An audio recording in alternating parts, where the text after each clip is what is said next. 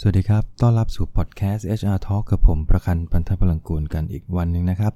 หลังจากหายไป 2 วันนะครับ วันนี้กลับมาคุยกันใหม่ ประเด็นวันนี้เกิดจากคำถามนะฮะจากผู้จัดการอยู่ชุดหนึ่งนะฮะที่สงสัยว่าเอ๊ะจะทำยังไงให้ลูกน้องตัวเองเนี่ยมีผลงานที่มันดีขึ้น ระบบประเมินผลมันช่วยได้จริงหรือเปล่าคำว่าระบบบริหารผลงานเนี่ยมันทำให้พนักงานรู้สึกถึงความเครียด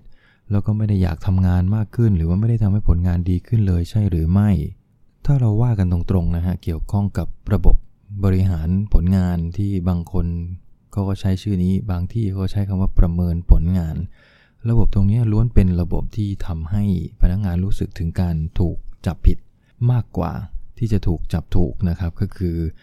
เวลาพูดถึงประเมินผลงานทีไรเขาก็จะบอกว่า โอ้ มันเป็นระบบที่ทำให้ผมรู้สึกแย่มาก ผมว่าผมขยันทำงานแล้วนะ แต่ทำไมผู้จัดการผมถึงให้คะแนนผมแค่นั้นเอง ผมว่าผลงานผมก็ออกมาดีนะ แต่ทำไมนายผมถึงให้คะแนนแบบต่ำเตี้ยเรียดินขนาดนั้น นายเองพอมามองมุมมองของนาย มุมมองนายก็บอกว่าโอ้นี่เราคาดหวังผลงานขนาดนี้ แต่เขาทำงานให้แค่นี้เอง จะให้ผมให้ A เขาเหรอ จะให้ผมให้ 100 คะแนนเต็มเขาหรือ มันก็ให้ไม่ได้ เพราะอะไร เพราะว่าพนักงานไม่ได้ทำงานได้ ตามอย่างที่ผู้จัดการคาดหวังไว้ ประเด็นมันอยู่ตรงนี้แหละฮะว่าสิ่งที่ผู้จัดการคาดหวังกับสิ่งที่พนักงานทำเนี่ยมันคือเรื่องเดียวกันหรือเปล่า ส่วนใหญ่ระบบประเมินผลงานมักจะทำให้ไอ้สองตัวเนี่ยมันมองกันคนละเรื่องเลยนะครับ ก็คือระบบอดีมันม,มันเป็นระบบอยู่แล้วนะครับ เพียงแต่ผู้จัดการไม่เคยบอกเป้าหมาย ไม่เคยบอกความคาดหวังให้กับลูกน้องหรือเปล่า ต้นปีเริ่มงานกันก็ต่างคนต่างทำ พนักงานเองก็มองว่าโอเค เราคงต้องทำแบบนี้มั้งในปีนี้ไอ้คำว่าทำแบบนี้มั้งเนี่ยมันตรงกับสิ่งที่นาย อยากเห็นผลลัพธ์ใช่หรือไม่ ซึ่งส่วนใหญ่ถ้าเราไม่คุยนนะฮะมันก็เห็นไม่ตรงกันอยู่แล้วแน่นอน มันก็เลยทำให้พอถึงเวลาประเมินผลปลายปี มันก็ออกมาไปคนละทางแน่นอน อันนี้คือสิ่งที่มันเกิดขึ้นแน่ๆอยู่แล้วนะครับ ถ้าเหตุมันไม่ตรง ผลมันก็ต้องออกมาไม่ตรง มันก็เลยมีประเด็นคำถามมาว่า ถ้าเราอยากให้พนักงานผลงานดีล่ะ เราจะบริหารเขาอย่างไง เราจะทำให้เขามีผลลัพธ์ของการทำงานที่ออกมาแล้ว ตรงกับสิ่งที่ผู้จัดการคาดหวังได้อย่างไร ตรงนี้มันมีแนวทางอยู่แบบคร่าวๆนะครับ ผมแบ่งเป็น 5 ขั้นตอน ที่เราต้องทำถ้าต้องการให้ลูกน้องมีผลงานที่ดีขึ้นนะครับ อันแรกเลยก็คือ ท่านมีแจ้งเป้าหมายให้เขาทราบไหม ช่วงต้นปีเนี่ยที่เป็นช่วงเริ่มงานสำหรับปีงบประมาณใหม่ หรือว่าเป้าหมายใหม่เนี่ยนะครับ หัวหน้าหรือผู้จัดการมีการบอกกล่าวกับลูกน้องตัวเองไหม ว่าปีนี้เราคาดหวังผลลัพธ์อะไรจากคุณบ้าง เราอยากเห็นผลงานแบบไหน คุณภาพยังไงเวลาเท่าไหร่นะฮะปริมาณของงานที่ต้องออกมาเป็นอย่างไร ถ้าเราสามารถแจ้งเป้าหมายตรงนี้ให้เขาเคลียร์แล้วก็ตรงกับสิ่งที่ เราคาดหวังได้ ภาพมันตรงกันแล้วนะฮะ อันเนี้ยมันจะทำให้ลูกน้องกับลูกพี่มองเป้าเดียวกันละ การจะไปสู่เป้าเดียวกัน มันไม่ยากเท่ากันที่มองคนละเป้านะครับ เพราะฉะนั้นวิธีแรกขั้นตอนแรกที่ท่านจะต้องทำก็คือ อย่าลืมแจ้งเป้าหมาย ให้มันชัดเจนไปเลยว่าเราอยากเห็นอะไรในหน้าที่การทำงานของเขา หลังจากแจ้งเป้าหมายแล้วตัวที่ 2 ที่จะต้องทำก็คือ มันต้องมีการติดตาม แล้วก็บอกถึงความคืบหน้า ให้พนักงงานทราบเป็นระยะ โดยปกติแล้วถ้าจะให้ดีเนี่ยทุกเดือนมันต้องมีการเรียกพนักงงานมาพูดคุยถึงความคืบหน้าละ ว่าไองานที่ให้ทำเนี่ยเป็นยังไงบ้างถึงไหนแล้ว บางงานเป็นงานรูทีนก็อาจจะแค่ให้พนักงงานมารายงานให้ทราบว่ามันเจอกับปัญหาอะไรหรือราบรื่นดีใช่ไหม บางงานเป็นงาน project อันนี้ก็จะชัดหน่อยว่าความคืบหน้าของงานมันขยับไปอยู่ณจุดไหน เมื่อเทียบกับเป้าหมายที่วางเอาไว้ แล้วจังหวะที่เราติดตามผลงานในในขั้นที่2เนี่ยนะครับ เราก็ต้องเดินขั้นที่ 3 ต่อก็คือต้องให้ feedback ผลงานของพนักงานทั้งในแง่บวก แล้วก็แง่ลบด้วย แง่บวกก็คือถ้าพนักงานทำได้ดี นายก็ต้องชื่นชมนะฮะให้กำลังใจเขา ให้การยอมรับในฝีมือของเขาว่า เออเขาเก่งเนาะแต่ถ้าเขาคำออกมาแล้วมันไม่ได้ตามเป้า หรือมีข้อผิดพลาดเกิดขึ้นในการทำงาน นายที่ดีก็ต้องฟีดแบ็กนะครับว่าสิ่งที่มันเกิดขึ้นเนี่ยมัน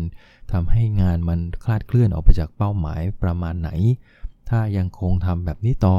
ปลายปีเป้าหมายที่กำหนดไว้ที่เรามองเห็นภาพร่วมกันเนี่ยมันอาจจะไม่ถึงก็ได้นะ เพราะฉะนั้นแก้ไขปรับปรุงการทำงานเดือนหน้า ถ้าแก้ไม่ได้ทำไงครับ ก็ต่อด้วยขั้นตอนที่ 4 เลย ถ้าสมมุติลูกน้องไม่รู้ว่าจะแก้ไขยังไงนะฮะมืด 8 ด้านนายก็ต้องสอนงานนะครับ เวลาสอนงานก็ต้องมานั่งดูว่าลูกน้องขาดความรู้ขาดทักษะนะฮะหรือว่าความสามารถประเด็นไหนหรือเปล่าที่ทำให้งานไปไม่ถึงเป้าหมาย หรือจริง ๆ แล้วเขาขาดขวัญกำลังใจ ขาดการยอมรับจากนายหรือเปล่า ตรงนี้เราต้องเช็คให้ให้มั่นใจ หลังจากนั้นเราก็โค้ชเขาเพื่อให้เขาเก่งขึ้นชำนาญในการทำงานมากขึ้น นะครับ สุดท้ายที่สำคัญที่สุดก็คือเรื่องของการกระตุ้นและการให้กำลังใจให้แรงบันดาลใจเขาในระหว่างทำงาน คือนายบางคนนี่ต่างคนต่างทำกับลูกน้องเลยนะฮะ ถึงเวลาปลายปีถึงจะมีเวลามาคุยกันทีเดียว ผมอาจจะพูดให้มันดูเว่อร์ๆนะแต่เอามันมันอาจจะมีแบบนั้นจริง ๆ ก็ได้นะครับ ในวันทำงานนี่บางครั้งนายกับลูกน้องไม่เคยคุยเลย วันนี้อยากจะให้ทำอะไรส่งอะไรนะฮะถ้าลูกน้องมองคนละทางกับนายเนี่ยปัญหาจะเยอะละ คือถ้าเราเป็นนายเงียบๆไม่ค่อยอยากคุย ผมว่าเคสเนี้ยถ้าเป้าหมายมันตรงกันเนี่ยมันมันไม่ค่อยยาก แต่ถ้าเป้าหมายมันคนละทางมองกันคนละเรื่อง แล้วนายยังไม่พูดคุย ไม่สื่อสารทางด้านผลงาน งานของลูกน้องก็จะยิ่งแย่ลง เพราะอะไรเพราะว่าเขาก็คิดว่างานเขาดี แต่นายก็จะคิดว่าเออทำแบบเนี้ยมันไม่ตรงกับเป้า สุดท้ายผลงานก็ไม่ได้ดีขึ้นในสายตาของนายอยู่ดีนะครับ อันนี้ก็คือ ถ้าอยากให้ลูกน้องมีผลงานที่ดีนะครับ 5 ขั้นตอนนี้ท่านลองเอาไปใช้ดูนะทบทวนกันสักเล็กน้อยนะครับ 1 ก็คือ อย่าลืมแจ้งเป้าหมายความคาดหวังของงาน ที่มันชัดเจน ทั้งในแง่ ปริมาณคุณภาพนะครับ รวมถึงเวลาด้วยว่าเราต้องการอะไรในหน้าที่การทำงานของเขา ผลลัพธ์แบบไหนที่เรียกว่าสำเร็จ ผลลัพธ์แบบไหนที่เรียกว่าไม่สำเร็จเรายอมรับไม่ได้ อันนี้ต้องชัดเจนมาก 2 นะครับ เมื่อระยะเวลาทำงานดำเนินไปเนี่ยเราต้องมีจุดเช็คพอยต์ครับ คือต้องมีจุดที่คอยติดตามความคืบหน้ากับเขาอยู่เสมอ ไม่ใช่มาตามตอนใกล้ ๆ ส่งงานแบบนี้ไม่เอานะฮะ เพราะว่ามันอาจจะเกิดข้อผิดพลาดแล้วแก้กันไม่ทัน เพราะฉะนั้นมันต้องมีเช็คพอยต์วางระยะไว้เลย งานนี้ผมจะเช็คคุณทุกสัปดาห์ ทุก 2 สัปดาห์หรือทุกเดือน อันนี้คือขั้นที่ 2 ขั้นที่ 3 ให้มี feedback ถ้ามีจุดไหนที่ทำไม่ดี เราก็ feedback ในเชิงบวก จุดไหนที่เขาต้องปรับปรุง เราก็ feedback เพื่อให้เขาพัฒนา อย่าลืม feedback สำคัญนะครับ เราไม่ได้อยากให้ท่านไปคุยกับลูกน้องครั้งเดียวตอนปลายปีเท่านั้นนะฮะ อันนั้นถือว่าเป็นสิ่งที่ไม่ควรทำอย่างยิ่ง สิ่งที่ควรทำคือเมื่อไหร่ลูกน้องมีประเด็นเมื่อนั้น feedback ทันที จะเป็น positive negative ได้ทั้งสิ้น แต่ขอให้ลูกน้องได้ทราบว่าที่เขาทำเนี่ย มันหลุดออกไปจากเป้าหมายแค่ไหนหรือมันตรงแล้ว หลังจากที่เราให้ feedback เรียบร้อยแล้วนะครับขั้นตอนที่ 4 ก็คือถ้าลูกน้องของท่านยังคงติดประเด็นปัญหาทำงานไม่ได้ ท่านก็ต้องโค้ชเขา ก็คือสอนงานให้คำแนะนำรวมถึงอาจจะมีลักษณะการใช้คำถามเพื่อให้เขารู้จักที่จะคิดและตัดสินใจ